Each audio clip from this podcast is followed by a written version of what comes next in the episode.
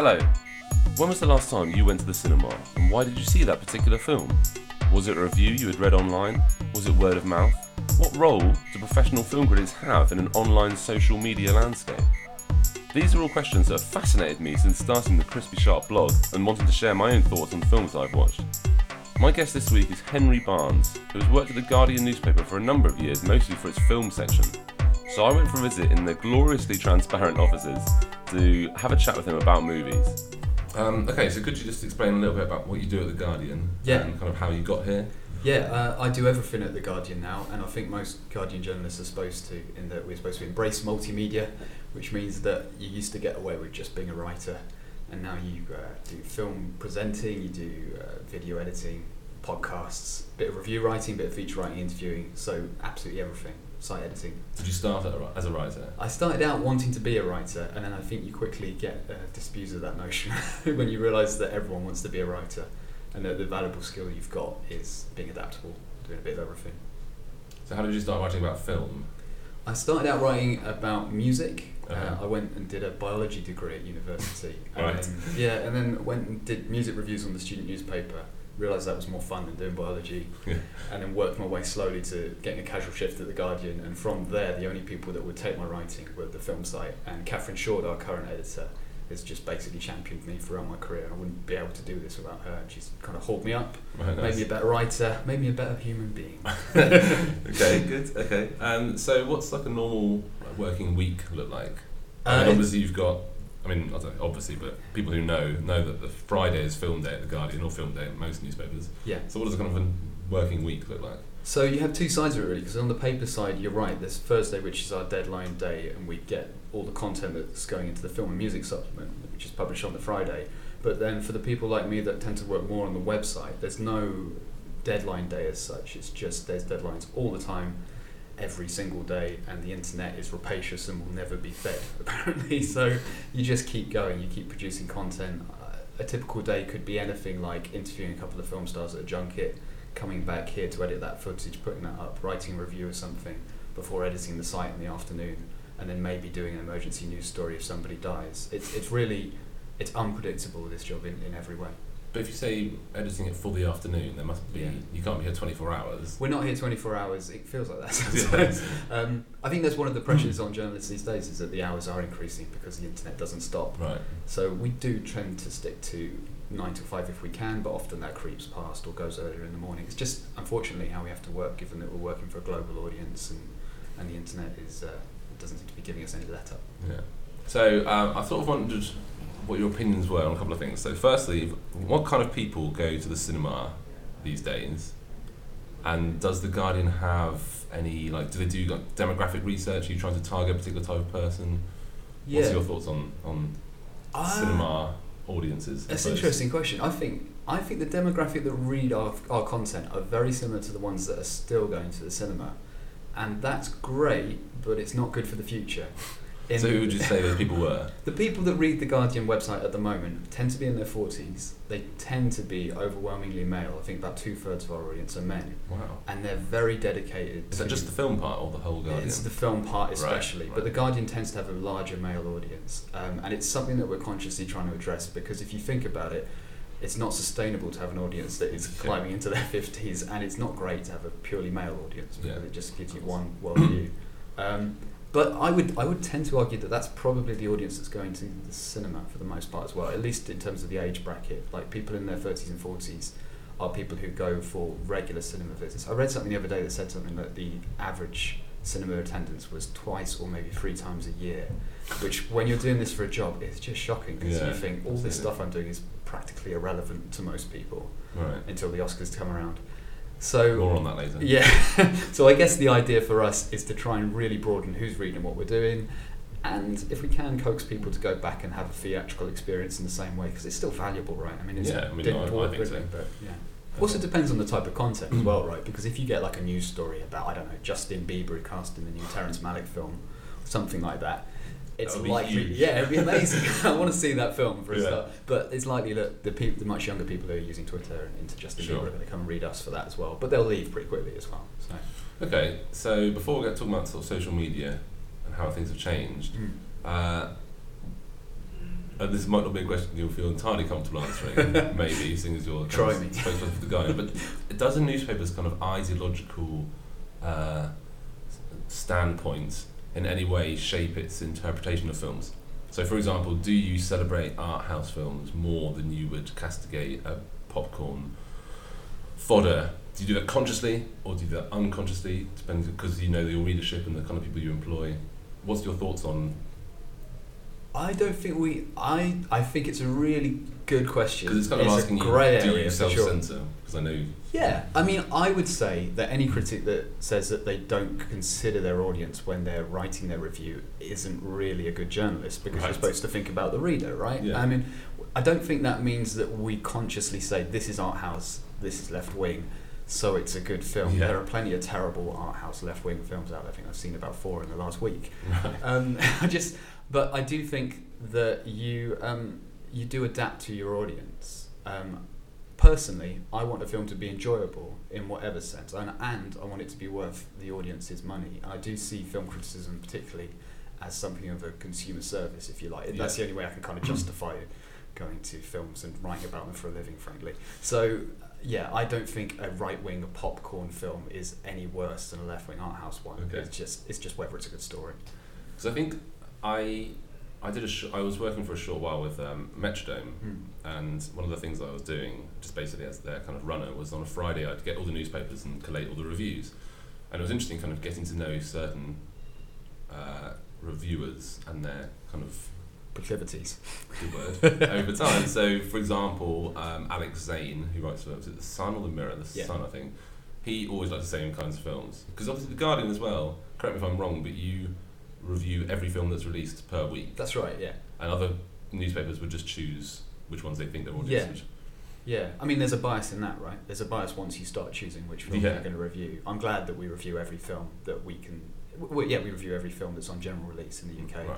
Which is which is what we should be doing. If it's out there, it should be reviewed. Which is what about 10, 12 a week. Yeah, 10, 12, it can be up to 15 sometimes, can be 7 or 8 on a slow week, but it's normally around 10 or 12. And how many films would you say you watch a week? And how do you watch films these days? I watch. Uh, I would say, to be honest, I watch the majority of the films I watch on either a screener link or a DVD that's sent to me. I go to about two or three, maybe, that are presented in the cinema in Soho. Um, I would love it if my Monday and Tuesday were just going to watch every film that was out there in a cinema, and I think it would be probably healthier for the job. But unfortunately, the internet. Yeah. So you know, I mean, I can't. I don't have time to go and watch every film. Do you still go to cinema for fun? Mm. Or is that, is that sour? I tell you what, I mean, not to make it too personal. I've just had a baby boy, and they do these big screen things at the Ritzy Cinema in London. Yeah. So they are fantastic for Yeah, taking yeah. your kid out and feeling like you're still part of the world. But if I had a choice of how to spend my evening, I'd probably spend it playing video games. Nice. Okay. All right. What's your thoughts on how kind of reviews have changed? Does it matter anymore if you have a bad review? Like, does that even affect how a film performs? I think the internet has changed the definition of film criticism in that it's broadened it, frankly, and I I think we can be less strict, less traditional, less fussy about what a proper film review is. I think there is every right for a lot of people to come across and say a tweet by somebody is a film review. It just depends on your audience and who you're directing that opinion to. I think Medium has been overrated. I particularly think that with print, which God love the Guardian newspaper. I think it's a fantastic institution. It should stick around, but it's not the thing that people are reading in terms of getting Guardian journalism to people. And our job is to try and find a new way for people to be reading and or looking at or listening to our reviews, and that has to adapt depending on the audience and depending on the medium. So, what do you think? so Let's say young people, just because they're Yeah. a tricky bunch, however you define young. But how how do you think young people find out about films now these days? How do you think they choose which films to watch? How do you think they do? They, do they care about qualitative, quote unquote, criticism of films? Yes, yeah, they do for sure. I think the way so, that what form does that? What do they absorb? What do they consume? I think I mean I would imagine not being a young person myself that they are far more aware than I am of what what's coming up on Twitter and, and in terms of marketing wh- where they're being directed to adverts across different social media sites and ways of embedding marketing into their lives that we've never seen before for example Facebook ads and all that stuff it's it's almost like the defi- the distinction between your real life and this fake life of advertising is starting to crumble which is a good or a bad thing depending on what you think about where the internet is taking us as a society. I'm kind of terrified by it, particularly, but Yeah, I'm Um, excited and terrified at the same time. yeah, it is exciting. It is exciting. I don't. I think it's it's easy to be fuddy duddy and be like, oh well, this is dreadful that they have adverts on Facebook that are sending these young people to see Yeah. Transformers 28. I mean, that's the world, right? And you you have to respond to your audience, and that's I think what we're trying to do. Uh, I don't know if writing a shorter review or writing a review that is more immediate for the internet, as I think most people should be doing, is less is less good journalism. I just think it, it's a different way of approaching a new audience. Do you think that reviews should be read before or after you see a film? Because Um, I only ever read reviews now after I've seen a yeah. film, which seems like maybe a slightly more. I cerebral. Then it's a bit pretentious. Oh, fuck it, cerebral. for approaching films. Let yourself be cerebral, Yeah. On. um, so you know, obviously, there's a kind of spoiler alert type of review that you want to read and find out about a film, and Yeah. then there's also a film that will help make the sorry a review that might help you clarify your thoughts on a film. Will give a different Yeah. interpretation. Do you have a preference, or do you see the Guardian as doing one or the other? Well, also, when does a review start, right? Like, do these Star Wars leaked, or not even leaked, but I guess the leaks and then the official videos that J.J. Abrams does from the set, are they sort of a review? Like, are we getting a first look at the film and therefore already forming our opinion before the thing's even released? We probably are, yeah, you know, if we're honest. Clips, trailers, it- you start to write your review even before you've you've been to the cinema. Um, I totally understand why people wouldn't want to read around a film before they've seen it. I like, in terms of plot, I want everything to be um, kept secret before I go to the cinema. At, at the same time, I can see the argument for wanting to see what's going on with Star Wars, having an appetite for that kind of film, not being able to hold yourself back. Whether that ruins the actual experience of watching it, it probably it does for me personally. But for for, for, for diehard fans, I imagine they're just rapacious. Yeah, it's, it's interesting. Like when I used to, I used to be a teacher, so I was teaching A levels, 16, 17 year olds, and all of them obviously is. Is it's almost boring to even talk about this, really, but they all love superhero films. Yeah. Obviously.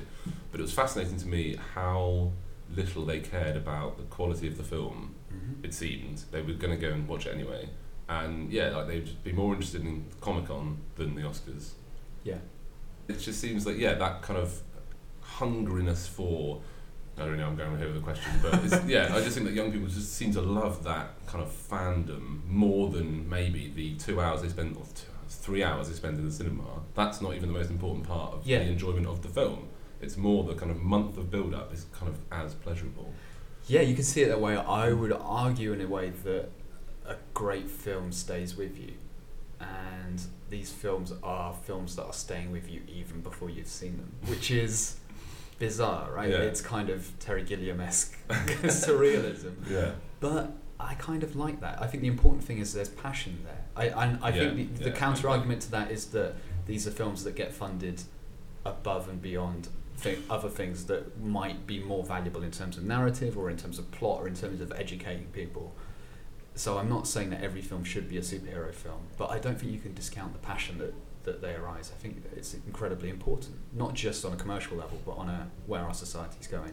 So let's talk about film events then, right? The. Oscars being just one of them. What do you think are it's a, just professionally from your what, what you do? Mm. What are the biggest film events and festivals to cover throughout the year? Which ones are kind of the most important? I mean, Cannes is still up there. Cannes, in terms of our audience, the art house audience, and even to a degree, the kind of middling picture house style audience, Cannes is very, very important. So how do you cover Cannes? What's your strategy for the coverage? Is it just reviews? Is it kind of news? Is it kind of kind of gossip element? Like So it's a bit of everything, really. I mean, it, again, it's, it's it's the internet, so we do it all. Um, we take four or five of us out there, and we'll all do reviews. We'll all do little bits of video, uh, presenting and, and reviewing, and then tweeting while we're there. Um, Cannes tricky because it's very exclusive. You don't get members of the public going into screenings. It's just delegates and the press, and it's difficult to write about because you're very aware that you're someone in the south of France enjoying a nice sunny day and a decent Yeah. movie, whereas the people back at home won't be seeing these films for possibly ever? ever, possibly ever, or best part of nine or ten months. So you are you're trying to feed an audience that has no idea what they're eating. you know what I mean? It's And how do you write a review for a film like that without spoiling it? Um, If you, if, you, if, you, because if someone yeah. has got to wait nine months before they see it, Mm. If, I mean, if you see if you read a review on a Friday of a film and you go and see it that weekend, box office weekend, Yeah. then you know it's in your mind and you kind of you know you want to be part of the I don't know excitement of the event. But if, I, I've always thought it's strange if you cover too many films at Cannes, you kind of give away too many plots or whatever. Yeah. I don't know how do you. Uh, I think you're just very careful with plot in particular, not to, not to reveal too much. I've got friends who refuse, like you, refuse to read any reviews from festivals for Yeah. head coverage just because there's no point for them. Like personally, it means nothing to them that a few select group of people have seen these films, uh, and and as you said, might not ever see them in the general public. Yeah. I, I can see the value of that argument for sure. I think, I think in broader scale, film festivals. I mean, i- in the far future, film festivals are on the way out, right? There's no way that you can justify shipping loads of journalists over to see your movie at one screening when you have a distribution platform now that can provide for everybody whenever they want it at any point. I just think the idea of sitting people in a dark room just because they've got this slightly heightened level of criticism that other people aren't privileged to is, is elitist in a way, and it is probably for the chopping block eventually. It's really interesting because I sort of feel the opposite in a way. Yeah. Like in the sense, in terms of festivals where the public are very much welcome. Yes. Yeah. I think that that's kind of the only way to get people to watch kind of more adventurous. I would agree. I, th- I think you're right. I think there's a distinction between, to be made between Cannes and between everywhere else. Unfortunately, Cannes does have this, uh, you know, heightened sense of privilege Pomp. about it. pomp. Exactly that, which is vaguely detestable in a way. But not not that it's not an amazing festival. It, it truly is. Well, I still kind of- I mean, I'd love to go. Brilliant. I would love to go, but I don't know why. That's, Yeah. that's my point. I mean, it's magical, right? It is magical. It is. It has the cream of artistic filmmaking talent there. You've got Hollywood stars there. There's glamour. sure. there's a sense that you are there and you are treated as somebody special, hmm. which is intoxicating for Just 'cause anyone. you're in the bubble. Just because you're there, you've got a pass. You know, you, it's not like that scene in Wayne's World where they're waving the passes at the Yeah. security guard. You know, is this cool? Is this cool? yeah. You feel like that, and and it is intoxicating, and it and it, it does make you feel very very privileged. But at the same time, I would agree with you that that other festivals do a much better job at opening these films up to an audience that might not have seen them before. And again, when you have a situation like that, people are going to be tweeting about it. They're going to say, I don't know, like Frank, for example, was a big hit after the festival circuit because so many people saw it at festivals, really enjoyed it, tweeted about it, talked about it. They did good marketing on it, and then it did fairly well at the box office as a result. And it's a great movie, and Yeah. it deserves to get that wider audience, which it wouldn't have got without a festival slot. Are there any other special events throughout the year that you, you know you need to cover in a, in a particular way, Yeah. And you feel have enough of interest to kind of have these kind of special, I don't know, maybe a pull-out supplement on? well, what's your what other kind of film events are, do you think are important to Uh, the public, not just to the film cinephile people, Yeah. but the actual wider public? You've men- you've mentioned it already, but Comic Con is Right. is a behemoth, and it's it's definitely worth us doing much more at. At the moment, we only send about one or two people to that to cover for us, and they're usually freelancers. I think my, my vision for it would be to send a couple of people, maybe staffers, out there to, to get early news and get reviews and well, not so much reviews, but early news about superhero projects that are coming up. I just I think it's unavoidable. You can't stop talking about that stuff. South by Southwest is really impressive in terms of what they've managed to dig up over the last few years for for films that went on to do really well. And Toronto is steadily climbing as one that people uh, that fil- that produces films that people will definitely go and see or win, tends to win Oscars. You know, there's lots of films like The King's Speech that won the People's Choice Award there and then went on to win the Best Picture Oscar. So. I mean, each of these festivals has their place and they have different audiences, but in terms of newsworthy stuff for us, they're all very important. Yeah. So the, the big ones you just mentioned at Toronto, Mm. like it's got a very distinct, not just identity but also function, as you say. Like the one, the films that premiere in Toronto, Toronto, Tarantino, But Toronto, sorry, uh, often go on to win big awards. Mm. Like, what do you think? What's the London Film Festival got going for itself? How would you say what's unique about it? Is there something globally, or is it just a kind of On a global scale, the London Film Festival probably isn't as impressive as, say, a Venice or as a Toronto, but is it its place to be? I'm not sure it is. I think the London Film Festival serves a British audience incredibly well. I think they do a great job of picking up titles that have played well at other festivals, and they're also really good at showcasing films that might not get such a big play at those other festivals. Like I think Catch Me Daddy, which was out a couple of weeks ago, yeah? was a London Film Festival feature film, and it's great. You know, it's not the kind of film that's going to set the world alight, but it is an important British, new British filmmaker making their mark. And London did everything they could to support that film and to get it out to a wider public, and it's worked because the Guardian's talking about it, Telegraph's Sure. talking about it. It's out there in the world. You know, So London's role for me, I see it as to be a champion for the smaller films, but they need those larger flagship gala titles Yeah. to get people in the door, basically. It's interesting though. I, mean, I, was, I was looking back at the Gala titles from this year or last year, and you know it was like The Imitation Game, Whiplash, Yeah. uh, Fury, Men, Women, and Children. I think it was called. Yeah. Um, Testament of Youth. All these films were popular. Yeah. Really popular. Yeah. Apart from maybe Women, and Children, but I saw that you like that. I I was probably a little generous to it in the time. I'll be honest, it's not a good film. That. Well, I missed it. Yeah. All right, so the Oscars. It's got, I've got to talk about it because it was fairly recent. Yeah. Um, what's your personal view on the Oscars, and what's your professional view on the Oscars?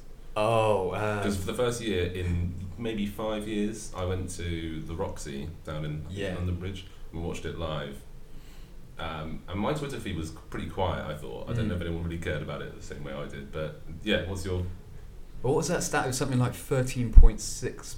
No, sorry, thirty six point something percent down on Twitter. Like people basically weren't talking on it, Right. talking about it on Twitter, and that's a figure that hadn't been rivaled since two thousand and eight or something. So Well, you know, is. Is that the quality of the films? The, the kind of supposed stagnancy of the quote unquote race? What's your. Um, look at the Globes. Look at how they've managed to capture the TV audience, and crucially have presenters that don't take it too seriously, take the piss out of the whole idea of an award ceremony, or a little bit, for want of a better term, meta about the whole thing. Um, poor old Neil Patrick Harris. I think he did a fantastic job, and I. I, I think people were quite cruel to him. And I just think whatever it is, the script writers, the producers, whatever, they just don't understand how the younger audience or the internet audience is watching Yeah. a TV show like that. Do you think it still has a pl- like a relevancy? Does a Oscar film have the same gravitas as it once? I don't. I mean, there is a big thing about the Oscars and gravitas. I don't think there's anything that grants gravitas about the Oscars. I mean, have you seen them? They're just they. Oh, they're just a gaudy spectacle, aren't they? But that's why I love it. That's why I love that kind of. It's It's, so not even ho- oh, exactly. It's not even old school Hollywood glamour anymore. It's just some sort of cheap knockoff version of what glamour used to be back in the day. It's And- funny. The person I was watching it with, we were we were, we were laughing at it because it's so clean now. Like all Yeah. the crowds are so clean. Like it used to be like there'd be booze and cocaine flying everywhere. Yeah. Now they're just like they're like a Wimbledon crowd, just like quietly Yeah. applauding and nodding along to jokes they don't really understand because they haven't probably haven't seen half the films. Yeah, I don't know. But it's you've got that weird thing where it's completely unaware of itself, but then tries to be aware at the same time. Like there was a joke where they had Benedict Cumberbatch swinging from a hip flask and saying "Go away," Yeah. and he's basically acting the part of like I Mm. don't know, like a Rock Hudson or somebody back in the day. awkward? You know, it is a bit awkward, and it's this thing of not really understanding who or what you are to your audience anymore. And but there's something fascinating about that, and that's why I watch it because Yeah. of those slightly car crashy elements to it. I think it is definitely a car crash. Yeah, I mean, in terms of the films that they they champion, uh, I, I'm convinced it's just getting more and more predictable. And uh, like Birdman, in hindsight, was the film that was always going to win that award. Right? Yeah. It's about Hollywood. It's about actors. It's Mm. about directors being artists. It's about the struggle to produce your art when everything is against you. And you know, why wouldn't the Hollywood industry look at that and go, "Oh yeah, our life is tough. Let's give ourselves an award." I wonder if they ever introduced a kind of public choice, People's Choice Award, whether Yeah. it would just kind of make the rest of their awards seem so def- like redundant. Yeah. Maybe if they Yeah. just had one element of kind of populist, you know, online voting or whatever, it would make voting for Birdman seem ridiculous. Yeah. Even though I like Birdman, you know. Yeah. Well, the Divergent series is finally going to get its Oscar win. yeah. oh my god, imagine that. One of the things I probably should have mentioned um, about half an hour ago now is that you do a weekly Guardian film show Mm. video cast. Yeah. Um, what's what's what's talk us about that? So the film show is our kind of mucky pup of video. Uh, what is it? It's it's a review show where we, we show clips of the films that are out in the coming week. We give a brief kind of review and a brief talk about the issues around those films, and then often have interviews with the stars and directors in them. It's very traditional format. It's that? But you say that, but it's very it's very traditional because it's just three of you often sat around a couch. Yeah. But it's very informal, but it can get quite heated as well. It can get quite disagree, heated, which I yeah. like a lot. Yeah. I mean, what I mean, what we've realised is that it takes a while for print journalists, particularly, to get comfortable being on camera, and it takes even longer for those print journalists to start feeling happy having a go at each other. Yeah. And if you look at people like Siskel and Ebert, it took them a good couple of years before they could even look each other in the eye, let alone start to have an interesting debate about film. So I, I think we're getting there, and we have got a very dedicated, I would say, a niche audience, but they're a great audience. They're an audience that is stood by us, that tweet about the show, that respond to comments, that love it and ask about it when it's not on. And so the film show for me is a, a real labour of love, and I, I, I think it's a, a great thing for us to be doing. I, I'm just interested about how we can change it a little bit to make it a bit more responsive. But I worry that that might just be the medium we're working in. That video Yeah. is something you tend to present to people, and you can't really take much of the feedback into consideration after that. How would you say that you make it your own? Is Uh, it something that you do consciously that it's like, well, we're going to present this information in this particular way, we're going to have this kind of discussion or this kind of. Yeah, it's present. Uh, it's not presenter led. It, it's, it's critic led. So I mean, Peter Bradshaw is essentially the voice of the film, showing that people want to see him on camera. They want to see what he's got to to say.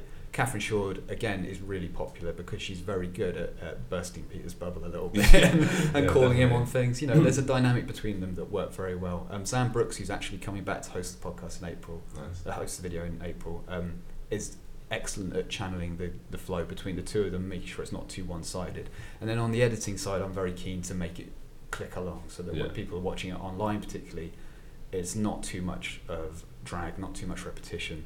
Just respecting people's time on the internet, which is a really important thing to do. So while it is a traditional format, I hope we are taking the medium that we're working in into account and the, the distribution platform into account, and that people can probably watch it on their phone Yeah. for 20 minutes and get away with it on a commute and it's still enjoyable. And we do the podcast version as well, so if you want to just listen to it, you can do that. But what, how would you say it differs from something if you say if it was going to be picked up and put on television? Yeah. How God would you change it? Yeah. but would you change it? Like how how how is it? Like it, it does it does feel very online only. I don't quite know how to Yeah. kind of explain that. I mean, the format isn't radically different from something like Film 2015. It's, it's really not. It's just critics talking about movies. Um, I think the, the one thing we did is we clip out the different video reviews so that if you want to watch just one of them, you can. yeah, so you know, simple stuff like that. I don't know what we'd do if it went on telly. I think it would be a disaster. But you know, there's way too many standards to be held up to. We'd have to shave, wash, right. you know, Yes. iron shirts, etc.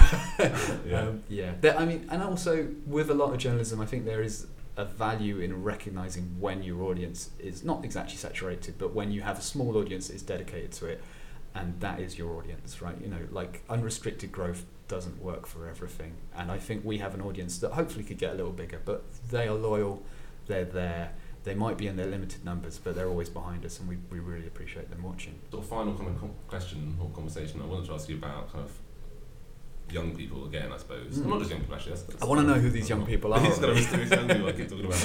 Uh, I suppose what I'm talking about is people who are amateur film critics, Mm. people who want to write, people who want to do podcasts, people who want to make videos, people who want to talk about film in, in an interesting way. I keep wanting to say the word academic, but I don't mean it really. But I mean, I mean in a thoughtful way. Yeah. Right. So, how, what kind of advice would you give to people? Who, as also how people want to make money out of it. Yeah. Because obviously people want to turn it into a career. Yeah. Right. What, what do you have any advice for people who want to either write for the Guardian or would want to write for traditional news or kind of magazines or people who are creating stuff online? Mhm.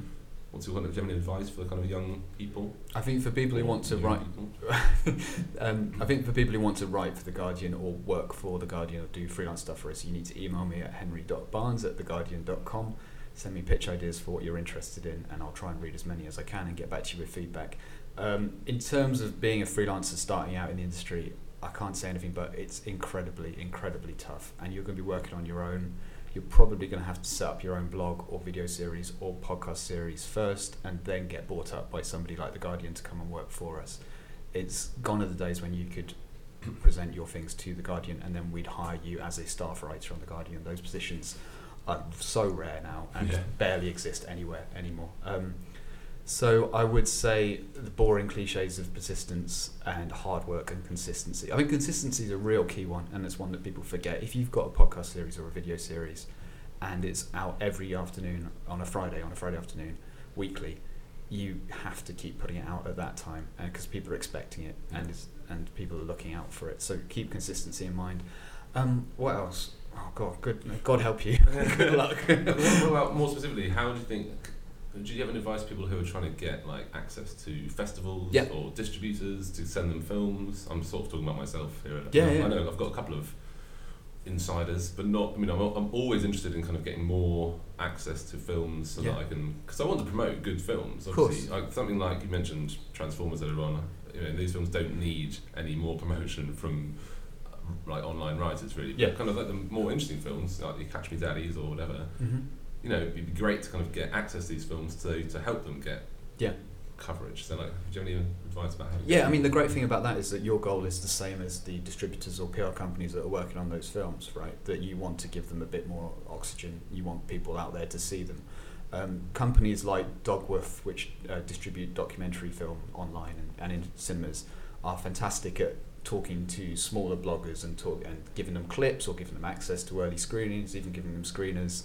So these people are out there, and you just have to communicate with them. Basically, like most distributors are going to turn to even the smallest of bloggers and say, "Yeah, we're happy for you to have a look at this, or to come to an event that we're doing," because they want the publicity. And there's no such thing as too small an audience for the film that you're getting. You know, all adds up to an audience coming to see your movie. So don't be shy of emailing distributors, emailing PR companies, even emailing studios and asking for access that you probably don't expect you can get.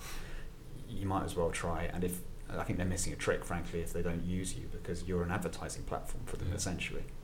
What about festivals? Access to like festivals. Yeah, it's trickier because festivals have a limited capacity, so you know they have to gauge who they're going to let into what at certain times.